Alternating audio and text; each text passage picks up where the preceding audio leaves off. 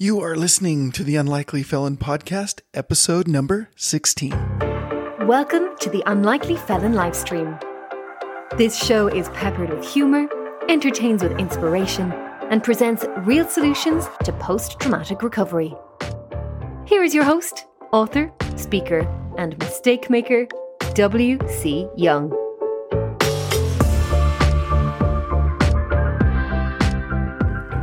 Welcome to the show. I'm uh, WC. Thank you so much for joining me this week. Another great week. I hope it was good for you. We actually had a family getaway last weekend, and it was uh, it was fun. I uh, it's amazing how much I really appreciate these times now as my kids are getting older, and all five of us were together and just had a great time. Spent uh, a couple nights at a hotel, not too far away, about an hour and a half drive, but uh, just had a great time. And as I said, as this time is going away and they're getting older, I really appreciate when we're together and we're just laughing and having so much fun. And it was, it was a blast. So, um, boy, that was great.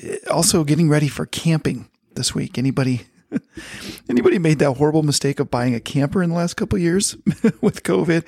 I hear there's going to be a bunch on the market. Mine might be there too. No, I'm kidding.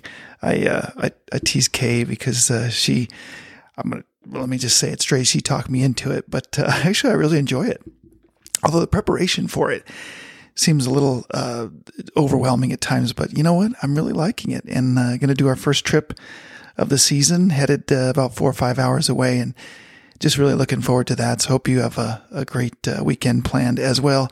And I, I want to mention, as Kay and I over the years, we've started to to reconnect with old friends and even making new friends. You don't really know who knows your story and, and who doesn't. And um, which was one of the reasons that uh, wrote the book again, the Unlikely Felon book, which is what this podcast, the Unlikely Felon, is based on, and uh, had contact with. Uh, well, it's been it's been a, a little bit challenging. Um, it's been, at times because you, like I say, you don't know who knows your story and, and who does, and had, had ran into somebody at a party, and they had known they've known us for a while, and they said, "What about what book?" And I said, started to explain the situation, and they're uh, they didn't really, really need to say anything. Their body language said it all. But but here's the key.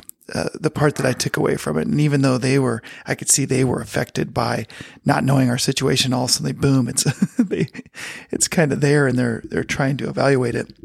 Here's the, the key part for me: you have to stand by your truth, your story, no matter how others react. And the reality is that we were incredibly lucky. We've been incredibly grateful since uh, the case took place. And I think most people would be divorced, broke, dead, maybe, maybe all of those things, but we survived and, and we're even thriving today. So I thought I'd talk about getting to the subject of happiness a little bit, and especially when talk about a marriage and how ours survived. Then uh, inspiration. I'm going to go through the Manning brothers and the loss of uh, vision. Even though you lose your vision, you can still find happiness depending on how you look at it. Oh, no, no pun intended there, but we'll get into that and then finish with how do you become happier? What are some of these steps? And, uh, and here's the thing. There is no path to happiness. Happiness is the path, of course, from the Buddha. There's a Harvard study. As you guys know, I like to get into the science a little bit, but Harvard study led by Dr. Wahlberger actually, sorry, Waldinger, and he found a strong link between happiness and close re- relationships with family and friends. And the way he defined it was a personal connection creates emotional stimulation, which is an automatic mood booster, while isolation is a mood buster. So the other gentleman that I like to, to follow and read his stuff is Sean Achor, who's the author of The Happiness Advantage. And he's done a ton of research on the subject. And he's still, I still like to say it's joy over happiness. But again, for today's purposes, really talking about what, what's going to make you happy. And as Sean talks about, um, he, he's, he gets into actually a really good talk. It's, um, I'm trying to remember what it's called. It's on TED Talk and he, I highly recommend it. Just look up Sean Achor. He argues that happiness inspires us to be more successful, not the other way around. So that's a big question for today. Do you need to be successful in your life in order to be happy? Or is it you need to be happy, which then leads to success? Uh, and I think when we're positive, as Sean talks about, our brains become more engaged, creative, motivated, energetic, um, just ways to overcome some of those problems even more productive, I think it works. So again, that question, is it success, which gets, helps you reach higher levels of happiness or is it happiness helps you become more successful? And I used to be someone with the first part of that, but uh, let's talk about a couple different areas. So there's positive psychology. So when researching happiness, productivity, creativity, science looks at the average and the models usually of the standards. So what positive psychology points out is that we want to try to to get to an average level, or as Sean says, remain there at that average point. He likes to contrast it and talk about how not just understanding what the average is or understanding why some people, he uses the word outliers, but why do some people score better on some of these traits, such as intellectual ability, creativity, energy, resilience, um, even relationships and life partners. He says, quote, maybe we can glean information not just on how to move people up to the average, again, average of happiness, but move the entire average in our companies and schools worldwide.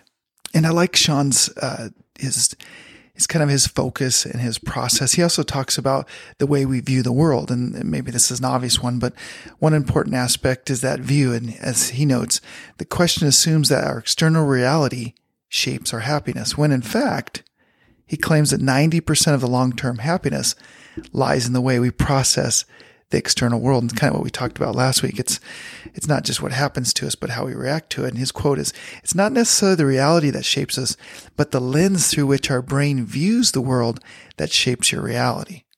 So the formula is for happiness and success it comes down to the idea that the way we see reality is again shaped by that view. But the conclusion is that if you're changing your mindset, you can boost your happiness, which in turn changes your reality.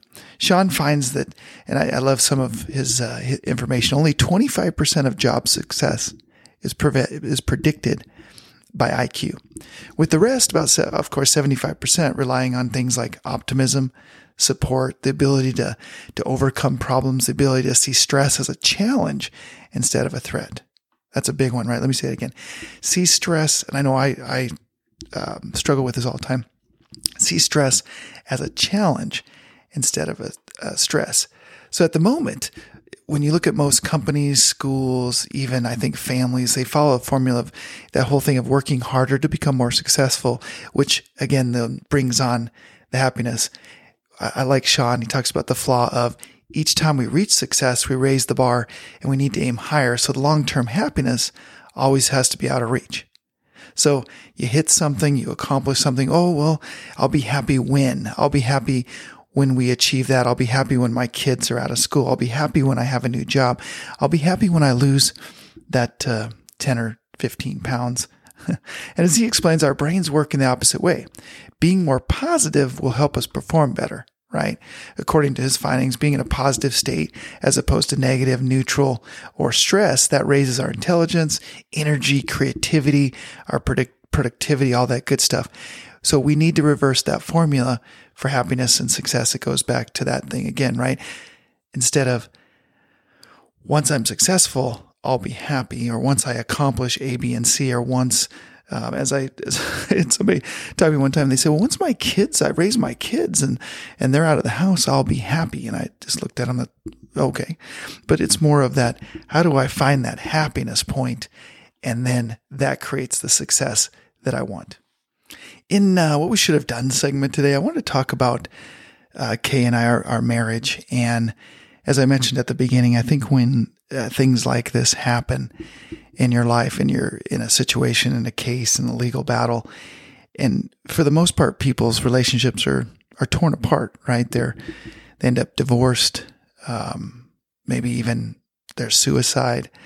Uh, or maybe their, their relationships in shambles, but we've not only survived, we've had just an incredible relationship. And I think it's more art maybe than science. Um, as I write in the book, uh, one of the heroes of this story. This actually is in the introduction. Again, the book, uh, The Unlikely Felon on um, Amazon. Uh, one of the heroes of this book is my wife, Kay, the most amazing caregiver the world has ever seen. As you read this book, you'll witness her evolution and how she and I became more and more connected as we faced the deaths, deaths of loved ones and then legal problems. Though, so the thing is that we were both scared out of our minds. Um, as I write, how could anyone's marriage survive this tragedy? And I later write talking about Graham. She was uh, she was tough, my mom and dad, but they never did much to make her proud. I, I, said, quote, she didn't like my mom and told people that she wasn't good enough for my dad. I'm sure that devastated my mother and helped send the marriage spiraling. Graham also micromanaged my dad, constantly telling him what to do, how to do it, and he responded with anger. And and just you know, side note there, she was very helpful with him financially in a lot of different ways, but he was always angry. Um, and as I said, wrote in the book, it was a formula for disaster. He never really grew up, often acting like a rebellious teen, even as a 50 year old man. So I thought about why I looked at my parents' marriage and why it uh, struggled and, and ended in divorce, more maybe more misery than even the divorce. There were so many things that they uh, were not connected to, and why is it that when you think about it, ninety eight percent of marriages don't um, don't have the types of tools that they need. And I know, I don't know what the latest divorce statistics are, but I'm sure they used to be 50%. They're probably higher, especially with the pandemic and different things. But I, when I look at myself and, and why our marriage has lasted and we just have a, a fantastic relationship, I think it started with myself being willing to become a better husband, a better, better father, um, and maybe Kay pushed me like, get it together or get out. No, she didn't say that, but it really pushed me to, to work on those sort of things kind of as that first step. And as I've looked at it this week, I, I came up with kind of three areas I think that made such a difference for us. And, and number one, we each have our own goals and our own direction, but we help each other with them. I think that's a big one. Either people in a relationship, you don't have goals or you, you have totally separate lives, separate goals, you're doing separate things. We've always done those things together, even though they're not all the same. We don't always agree, but we work on those together. Number two is we, when we fight, we make up and, and we feel it. There's an old saying, we, if you feel it, say it, and we do that.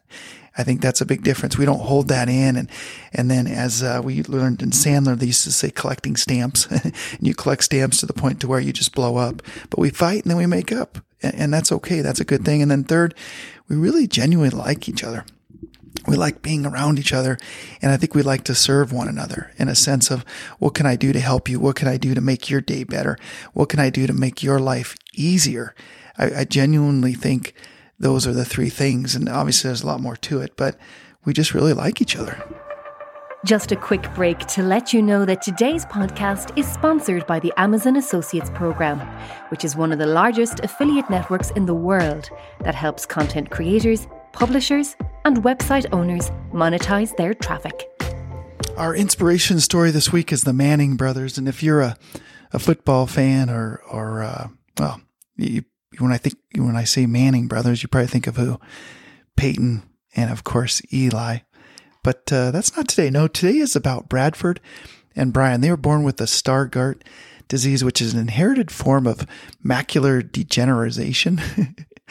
WC's tough word of the week that causes vision loss over time. By the time they were in their 30s, they only had their peripheral vision left. So what they do? Well, they uh, they just gave up. No, they uh, they actually came up with this really neat concept. It's called mystery boxes.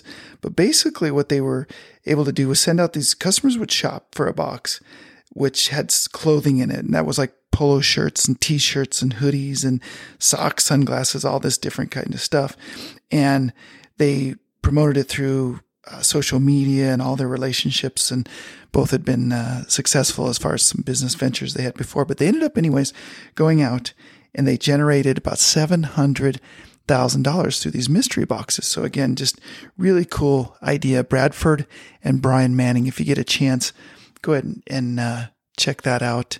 So. Uh, ending today, becoming more positive.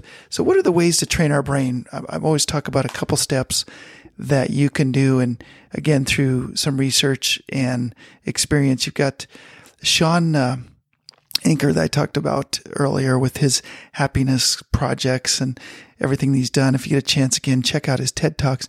talks about gratitude, writing down three things you're grateful for each day. I use a five minute journal, which is really cool. You can talk about what went well, um, what the what you're grateful for. Sean has an exercise he likes to do at 21 days to train your brain to automatically start thinking about this. So you just journal each day, maybe even write down one positive experience from the last 24 hours. Of course, meditation, you hear me talking about that all the time.